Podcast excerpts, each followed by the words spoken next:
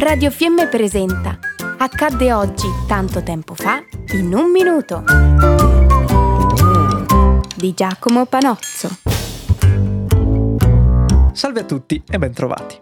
Oggi andiamo a ricordare ciò che avvenne il 4 marzo del 1861, anno dell'Unità d'Italia, certo, ma con la nostra storia ci troviamo a Londra.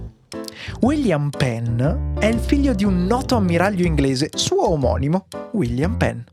Il ragazzo, all'età di 25 anni, aderisce al movimento dei quaccheri, un movimento protestante che non riconosce altra autorità se non quella di Dio. La loro peculiarità, che scandalizza molto coloro che ne parlano, infatti è quella di non togliersi il cappello quando salutano le altre persone.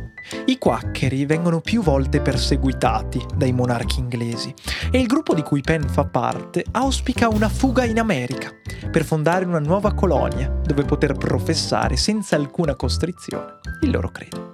All'età di 60 anni, allora, William Penn fece valere un suo diritto nei confronti di niente poco di meno che il re Carlo II d'Inghilterra. Il monarca, infatti, aveva un debito con il padre di Penn, l'ammiraglio, che però, nel frattempo, era morto. Per sanare il mancato risarcimento, il re diede a William Penn la concessione di formare una colonia in America. Colonia che si formerà come una democrazia, dotata di una netta distinzione di poteri e soprattutto di libertà religiosa. Colonia che esiste tutt'oggi, solo che ora è uno Stato facente parte degli Stati Uniti e che proprio da Penn prende il suo nome, la Pennsylvania.